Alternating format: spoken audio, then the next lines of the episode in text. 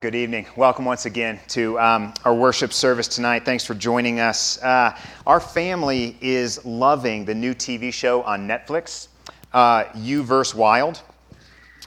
Uh, if you haven't seen it, Bear Grylls is this former British special, you know, ops guy, and he gets himself into these crazy survival scenarios in the wilderness. But here's the cool thing about it it's an interactive TV show where you get to pick what he does. So, should he rappel off the cliff or should he zip line off the bridge? You decide, okay? And then he does one of the two and either makes it or he doesn't.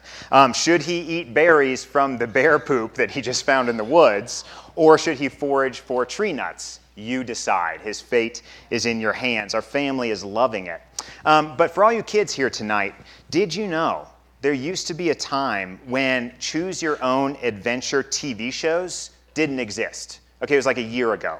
Um, try to imagine with me back in ancient history when I was growing up, we had choose your own adventure books and they were amazing. I loved them, okay? I loved these as a kid. They're just like the show. After setting you up with a basic plot, you get to decide where to take the action.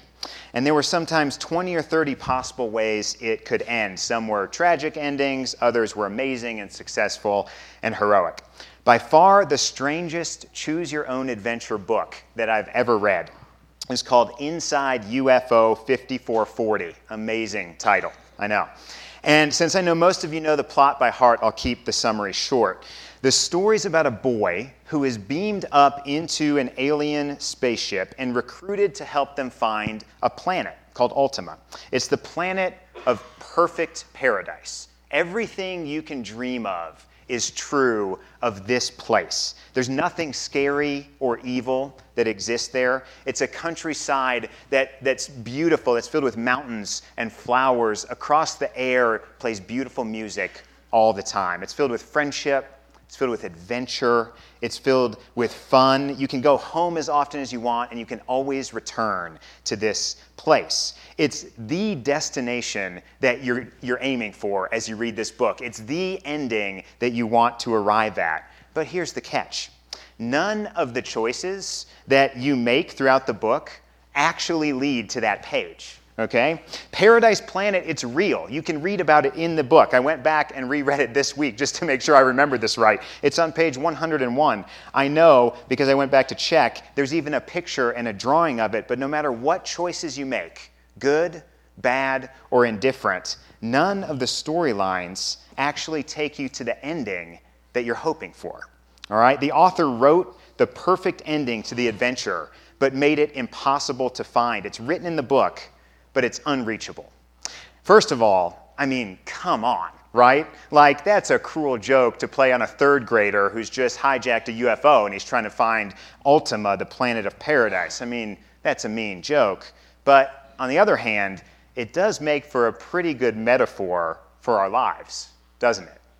I mean, as we grow up and we start to make decisions about how to find happiness, about where to invest our time and our energy in a meaningful life, as we choose which paths we want to follow on our own adventure through life, it's like we know in our guts that there should be a great ending to this story, that there should be a better ending to the life that we're living. We intuitively know that we're created for great friendships, we're created for deep love, for, for un um, undistracted and unworried hearts, for meaningful work, for satisfying days. We know this because we feel the lack of it, don't we? We miss this world that we've never actually lived in. Uh, C.S. Lewis wrote it like this If I find in myself a desire which nothing in this world can satisfy, the only logical explanation is that I was made for another world. Our lives are not the way they're supposed to be. They're, they're supposed to be a better story, a better ending to our lives. And yet, no matter how many different directions we choose to take, good, bad, or indifferent choices, um, it's like we can't find that ending we're hoping for. It's always just out of reach, isn't it? It's like it's there, it's written into the book, but it's impossible to find. It's like it's real, but it's unconnected from our actual life. Well, tonight we've been reading through God's big story for the world. It's a story of love, it's a story of grace, it's a story of promises made and promises kept um, from the one who controls all things.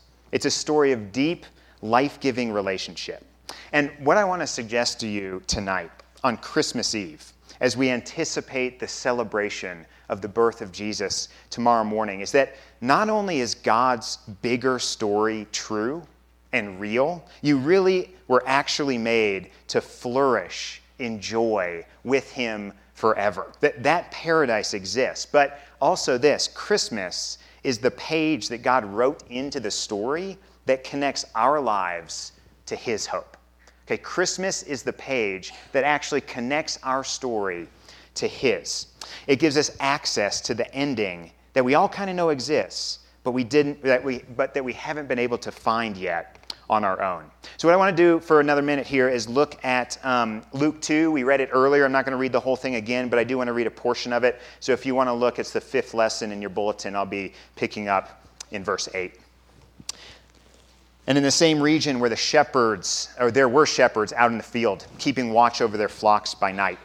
And an angel of the Lord appeared to them, and the glory of the Lord shone around them, and they were filled with fear. And the angel said to them, Fear not, for behold, I bring you good news of great joy that will be for all people. For unto you is born this day in the city of David a Savior who is Christ the Lord.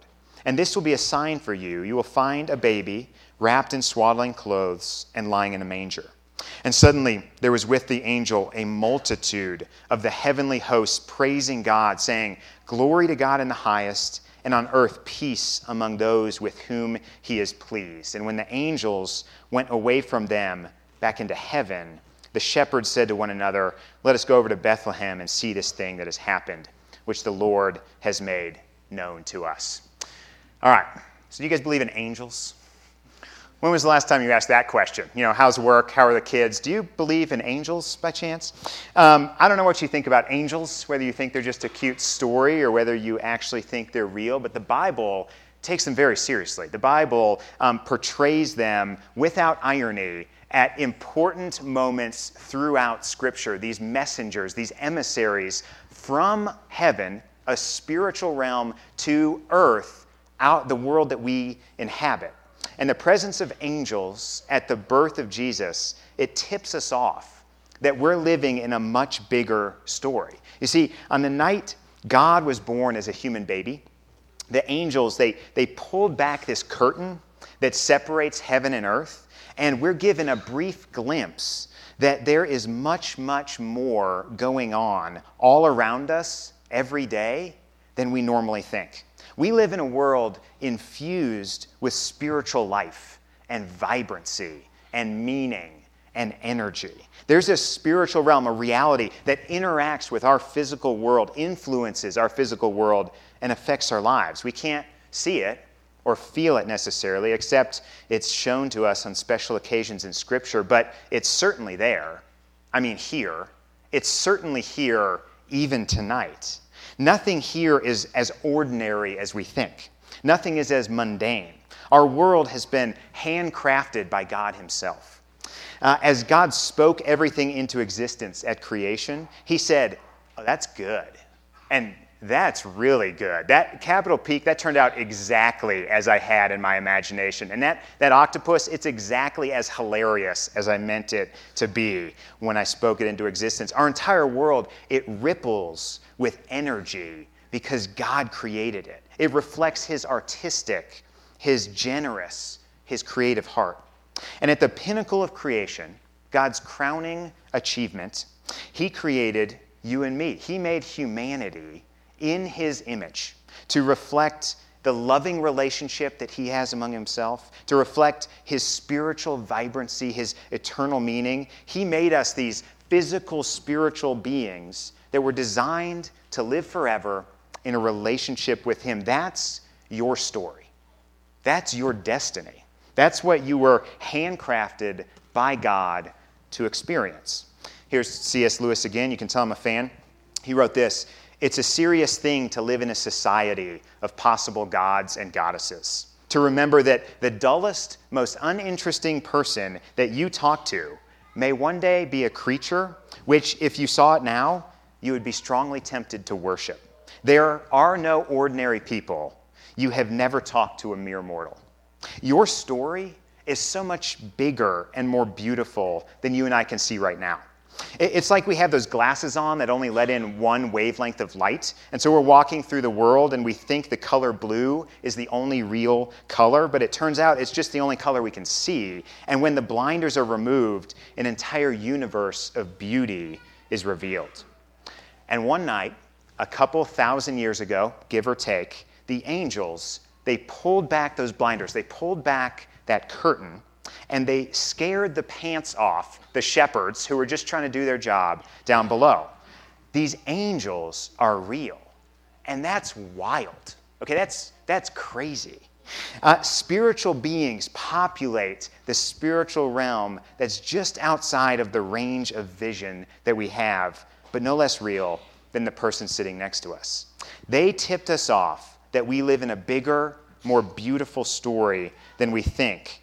But they did this not just to show us something bigger, but to share some amazing news with us as well. This is what they spoke to the men that night Fear not, behold, I bring you good news of great joy that will be for all the people. For unto you is born this day in the city of David a Savior who is Christ the Lord.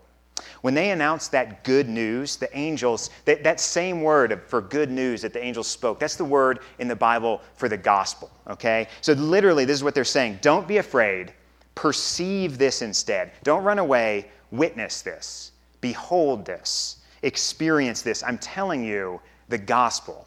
Here it is. Here's the news that you need more than anything else in all the world. Today, a Savior is born, and He's Christ the Lord. And that's it. That's the answer. All right? That's the missing page uh, in this choose your own adventure story that we call our lives. That's the connection that actually brings our story into contact with this hope that we all have in our lives. There really is a better ending to our story. There really is hope for all the things our hearts long for. All of that is real the joy, the human flourishing, the satisfaction, the meaning, the rest, the deep connections. We cannot chart our own course to get there, but it's real. See, the right education policies are not going to create it. Technological advancements, they're not going to bring it to life. The right political candidate is not going to solve our soul's greatest need. We need a Savior.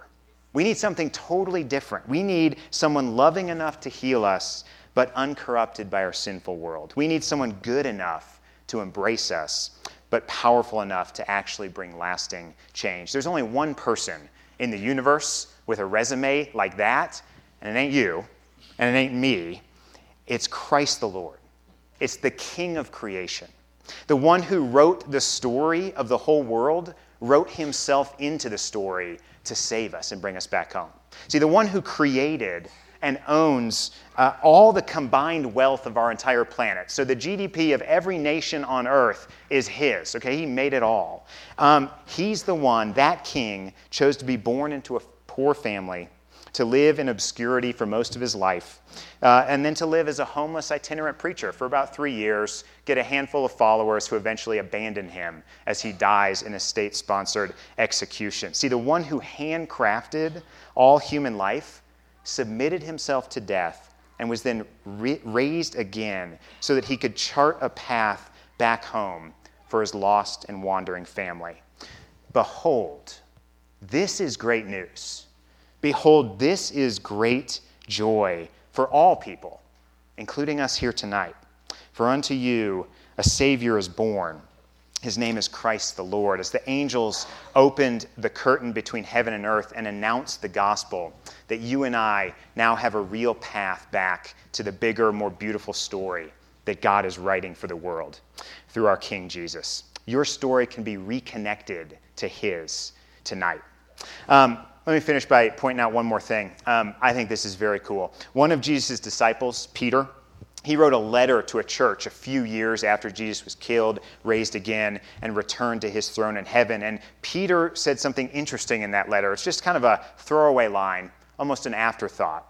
In verse, uh, in verse 10 of 1 Peter 1, he says, Concerning this salvation, so this announcement that we've been considering tonight, this big, sweeping, beautiful, meaningful story that you're invited into, concerning that, it was revealed to the prophets long ago it's been announced to you through those who have preached the good news to you by the Holy Spirit from heaven. And these are things which, into which angels long to look.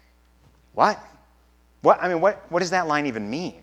What's he saying? The angels who announced the great news at the beginning, this news of salvation, who probably know far more about the details of God's plan than we do, they long to look into it in ways that only we can. Have you ever noticed that line before? They know the story of salvation better in some ways. They have more information about it. But it's not their story, it's your story. Okay? They get to hear it and know it and share it, but you get to experience it. You get to receive it. You get to enjoy this gift of God's salvation, His presence in your life. And the angels who populate heaven are jealous of you. Okay? The angels, because, because you have that kind of a unique, special access. The king of creation didn't write himself into their story, he wrote himself into ours. At great cost to himself, he charted a path back to the bigger, more beautiful ending that our hearts are longing for a relationship with him. He did this for you, and the angels in heaven are jealous that you have that kind of a relationship with the living God. So, this Christmas, don't just hear the Christmas story again like you've heard it before. Behold the beauty of your King. Don't just understand more information about Jesus, treasure up these things, pondering them in your heart. Don't just receive the message, receive Jesus as the gift that you've actually been waiting for this whole time. Let me pray for us. Heavenly Father, thank you for the incredible, sweeping, beautiful story that you are writing in this world. Thank you for your creation. Thank you for the glories that you've put here. Thank you for each handcrafted individual that's here tonight. You love them, God, and you're inviting them to reconnect with you. You're inviting them back into the hope that we all know is out there that we just can't reach on our own. God, help us receive and enjoy this gift of Christmas. Help us know Jesus. Help us behold him. Help us receive him. Amen.